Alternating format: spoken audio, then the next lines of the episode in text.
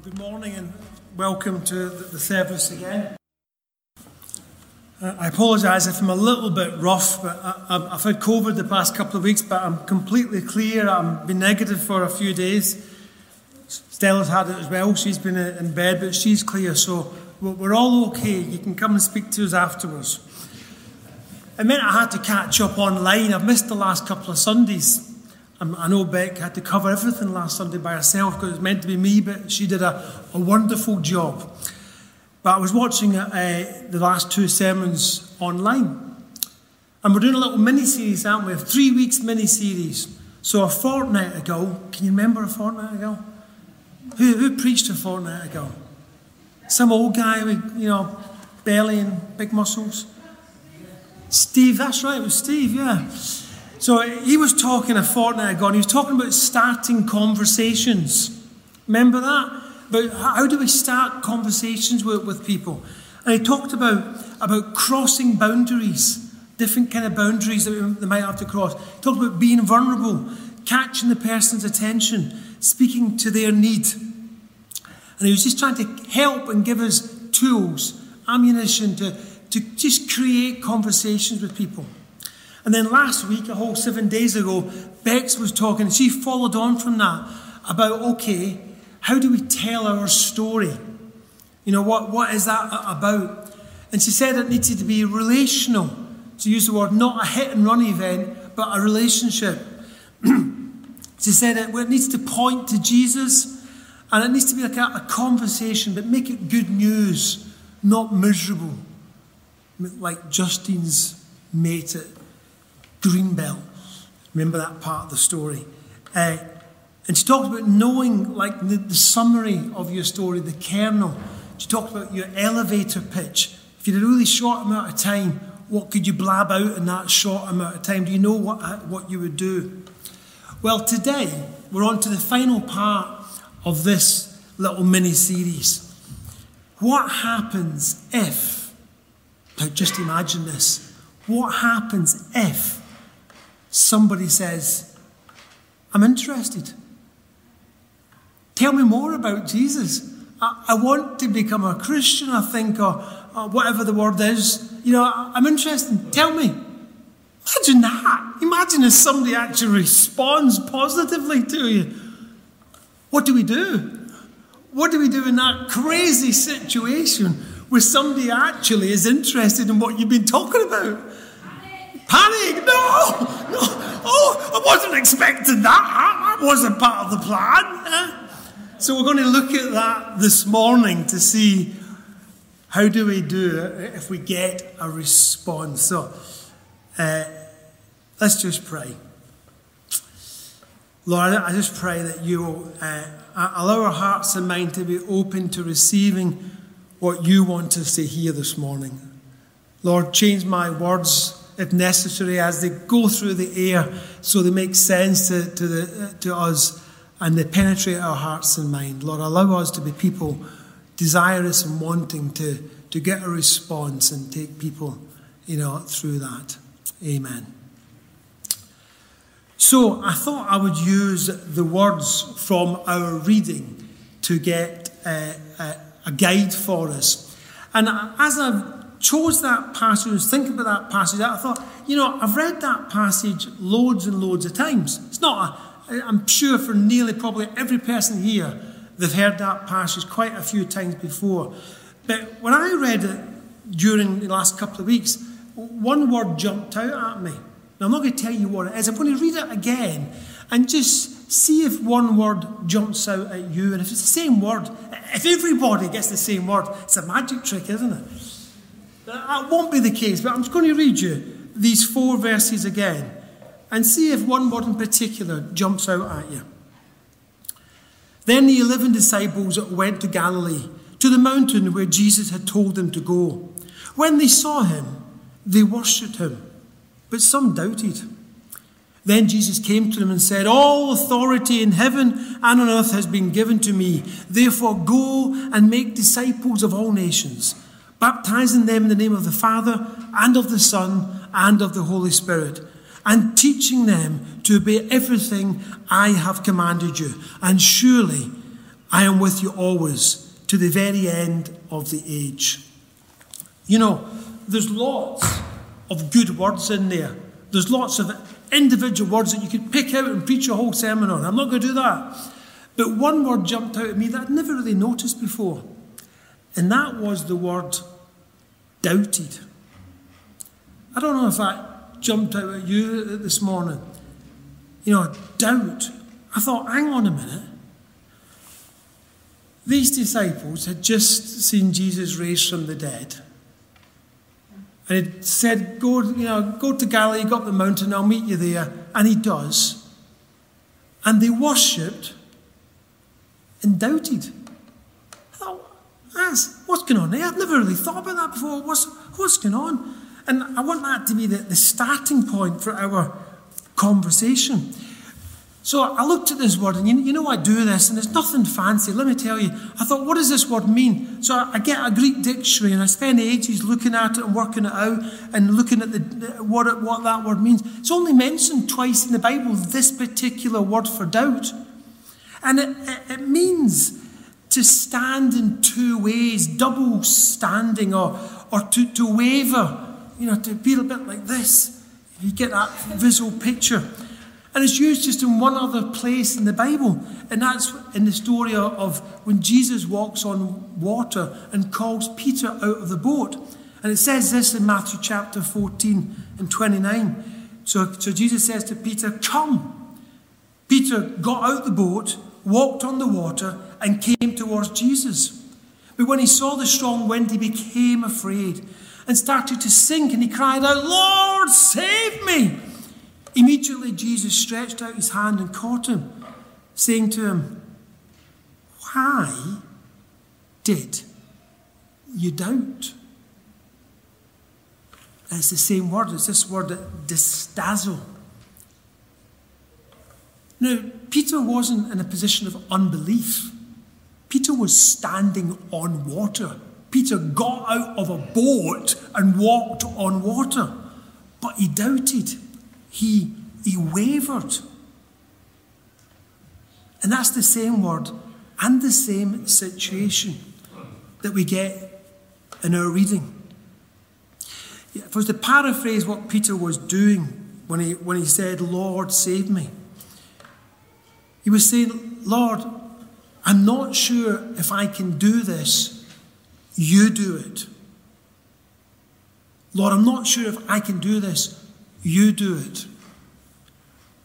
And that was the thinking of some of the disciples as well. You see, the expectation of every good Jew was the Messiah would come and restore Israel to its kingdom brilliance. And the disciples thought that as well.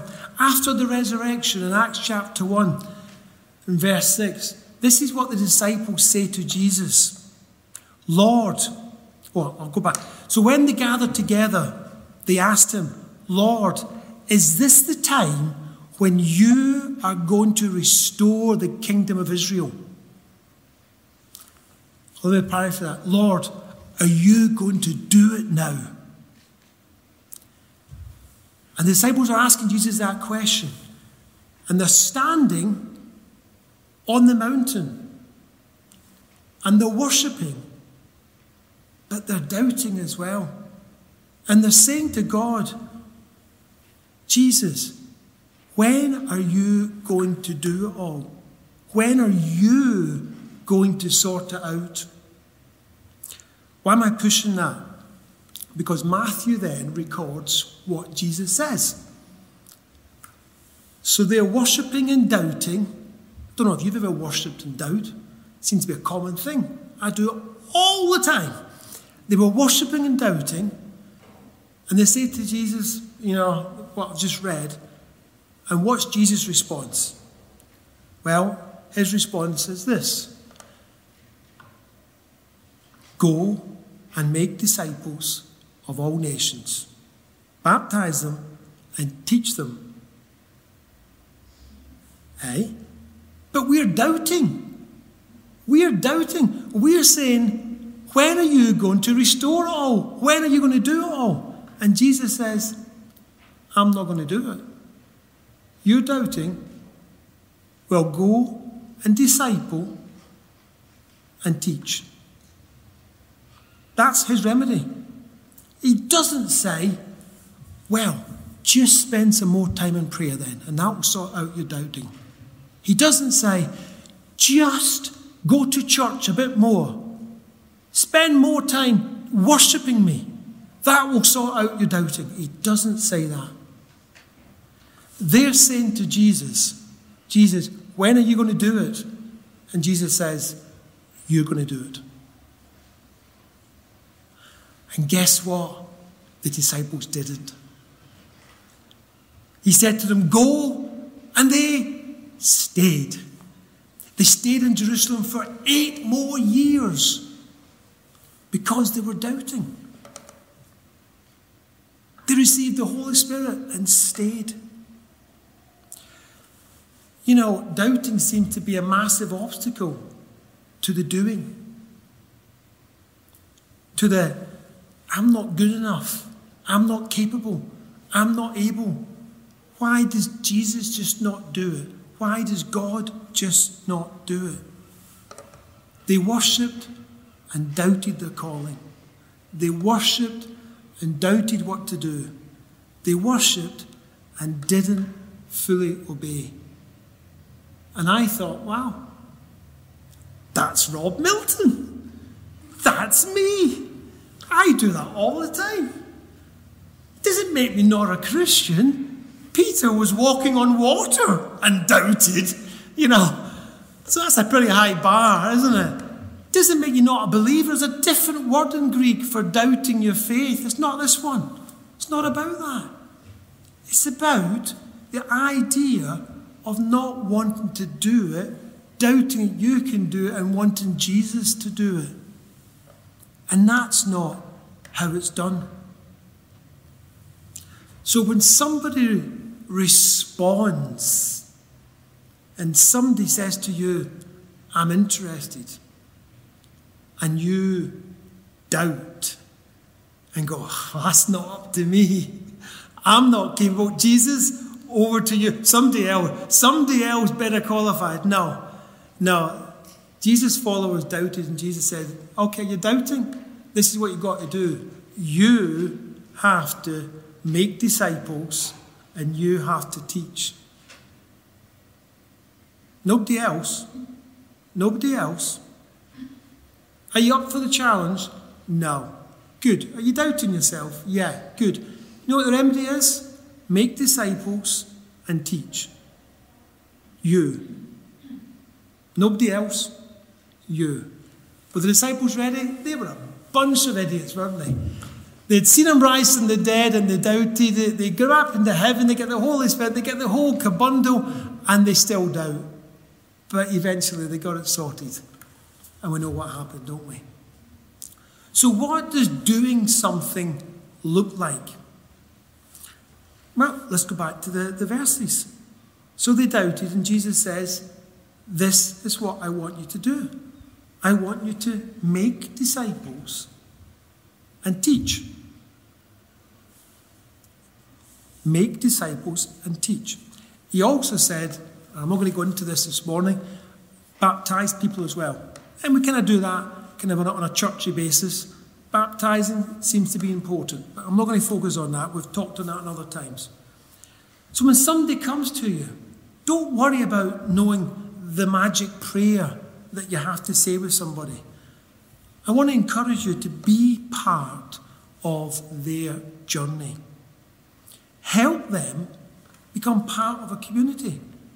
As Beck said last week, this is a, relation, a relational thing. I got that word wrong in the first service as well. A relational thing. Help people go on a journey of discipleship. Show someone how to follow Jesus teach them Christian doctrine. The, the Greek word that's used when, when Jesus says teach them is the, the same word that's used for doctrine. It's exactly the same word. Indoctrinate them, you know, is, is, is specific. You know, teach them about what to believe. Tell them. That's a big, big challenge. The aim is not to get them to church. That's not the aim. It's not a bad thing. It's a good thing coming to church, but that's not the aim. It's not get them to church and hand them over to a professional. That's not the aim. That's not the goal. That's not how it works. It's about holding their hand and taking them on a journey together.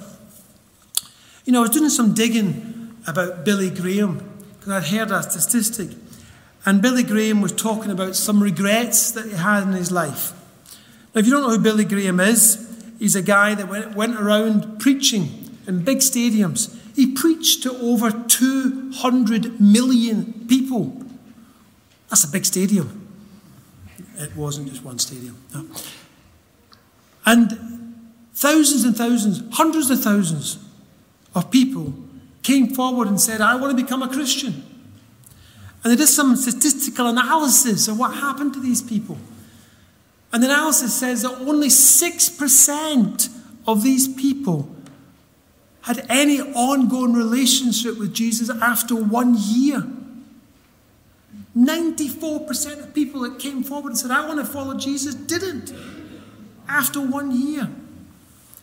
And he said he regrets that he didn't put in place a process for discipleship to help people on a discipleship journey.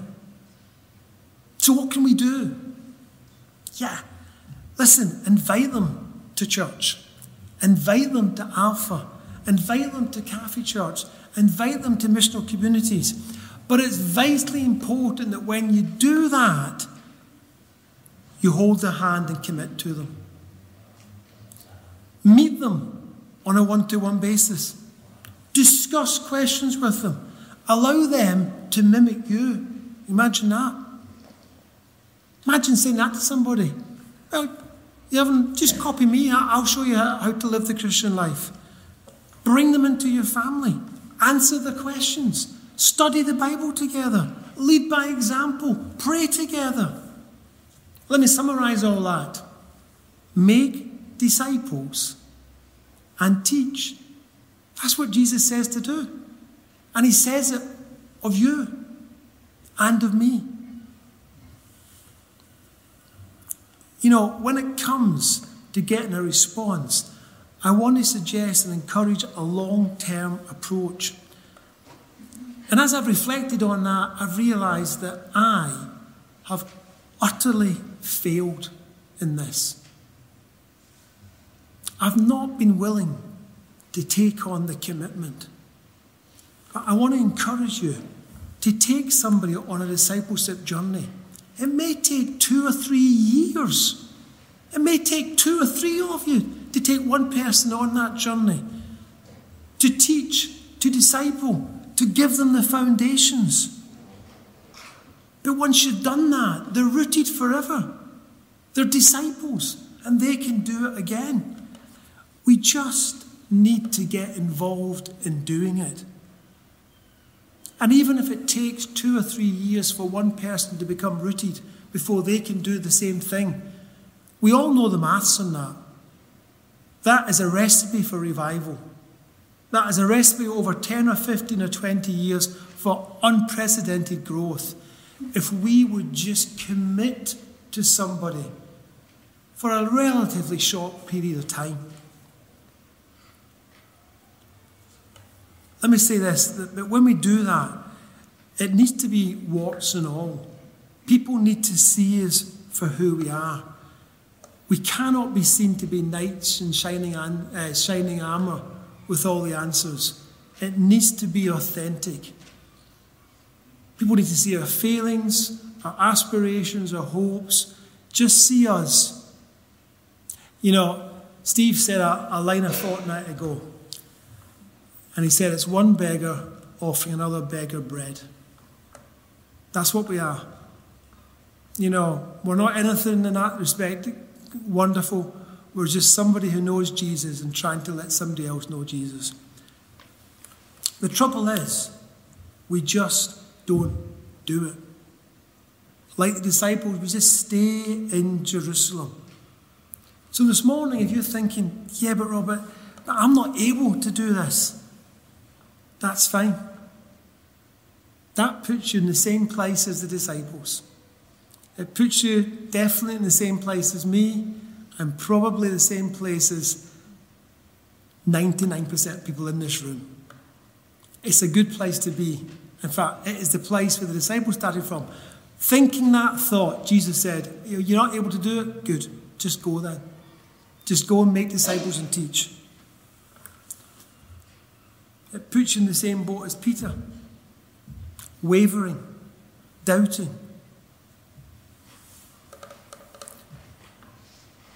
Perhaps it's a reason to ask yourself do I know the Christian doctrine to teach? Could I chat about it with someone? Do I need to develop myself? That's a good question, eh? Do I need to develop myself? Do you ask yourself that question? You know, we always need to be looking at learning. There's never a time where our learning should be over. Myself and Stella do uh, fostering. We look after children who have got, got trauma.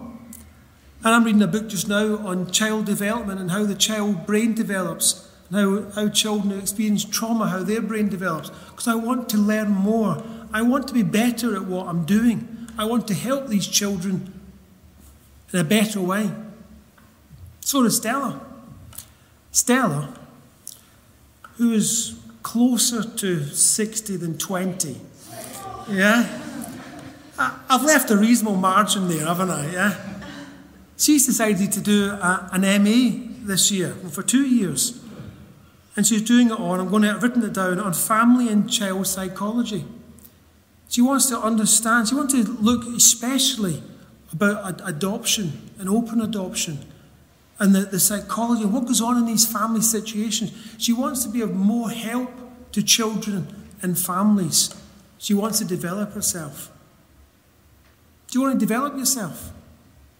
Do you want to be a better version of you? You know, I've, I've always got two or three Christian books on uh, outside my bed, trying to just learn more about whatever it may be. You don't have to have a degree in theology. If you've never ever opened the Bible, that's the place to, to begin learning more. Jesus commands you to teach the doctrine. And I want to encourage you this morning to take steps to develop your ability. He doesn't say to you, if you don't know it, it's not your responsibility. He doesn't say that. If you are wavering, if you are doubtful, if you're going, oh, Jesus, when are you going to do it? Jesus' response to that is to you disciple, and teach what I've taught you. That's what he says. And I want to encourage you to do that. You know, go on a course, read a book, go onto YouTube and you can ask for any Christian teaching. You'll, you'll get variety there. Speak to somebody. Do something to develop yourself so you can help others. And in doing so, you're going to help your walk with Jesus as well. We can all do better at this. We should all do better at this. But we need to start somewhere. I want to encourage you, wherever you're at, to keep on developing your understanding of your Christian faith. Wherever you're at, however you do it, there is so many different means. And we have a church of, of ways of helping you as well. So, but I want to remind you the last thing that Jesus said as well. It's vitally important. This, this passage that Jesus said is so powerful. The last thing he says to these disciples that are doubting is, And I will be with you always. He just knows how we're thinking. He knows how we're feeling. He knows our fears. He knows our anxieties. But he still tells us to do it. He doesn't say, don't do it. He says, disciple and teach. That's what you've got to do. When somebody responds, you disciple and you teach. But remember, you're not on your own. You have the supernatural power of the supernatural God with you. You have the Holy Spirit inside you as your comfort and your support and your strength. Remember that. You're not on your own. You do it in partnership with Jesus. So, what does getting a response look like? To me, it looks like going on a journey, discipling and teaching someone until they are firmly rooted and ready to disciple and teach someone themselves. At some point in time, you know, they will become a Christian, you know, whatever that means, you know, profess Jesus as a Saviour. But, but I don't want them to be one of the 6% or one of the 94%. I want them to be one of the 6%. I want them to be disciples so that they can be of value to God's kingdom and re- replicate. It's not about a lifelong commitment to someone, but it is about a commitment to someone. And that is the challenge, isn't it? Is Rob Milton willing to commit to someone? Maybe for a couple of years. Maybe have to see somebody once a week for a couple of years. Will I do that? I reflect on my life and I'm looking for people maybe in their 20s.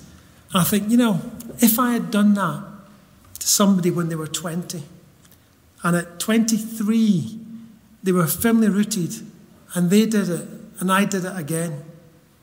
And at 26, you know, whatever that number is, the four of us did it and did it again. Kya, you know the maths, don't you? so, in summary, what am I saying this morning? Wavering is not a problem. In fact, it's the starting point for action. Doubting is not a problem. We can worship and doubt, not an issue. It's just the starting point that Jesus wants you in for action. I want to encourage you to go on a journey with someone, decide to disciple someone. and finally, I'm saying, do what you need to do to be able to teach someone. Whatever level that is, do what you need to do to be able to teach one. That is God's plan. Doubting imperfect us, that's his plan. How's Jesus going to bring his kingdom in? Through us, working with him, helping others on their journey.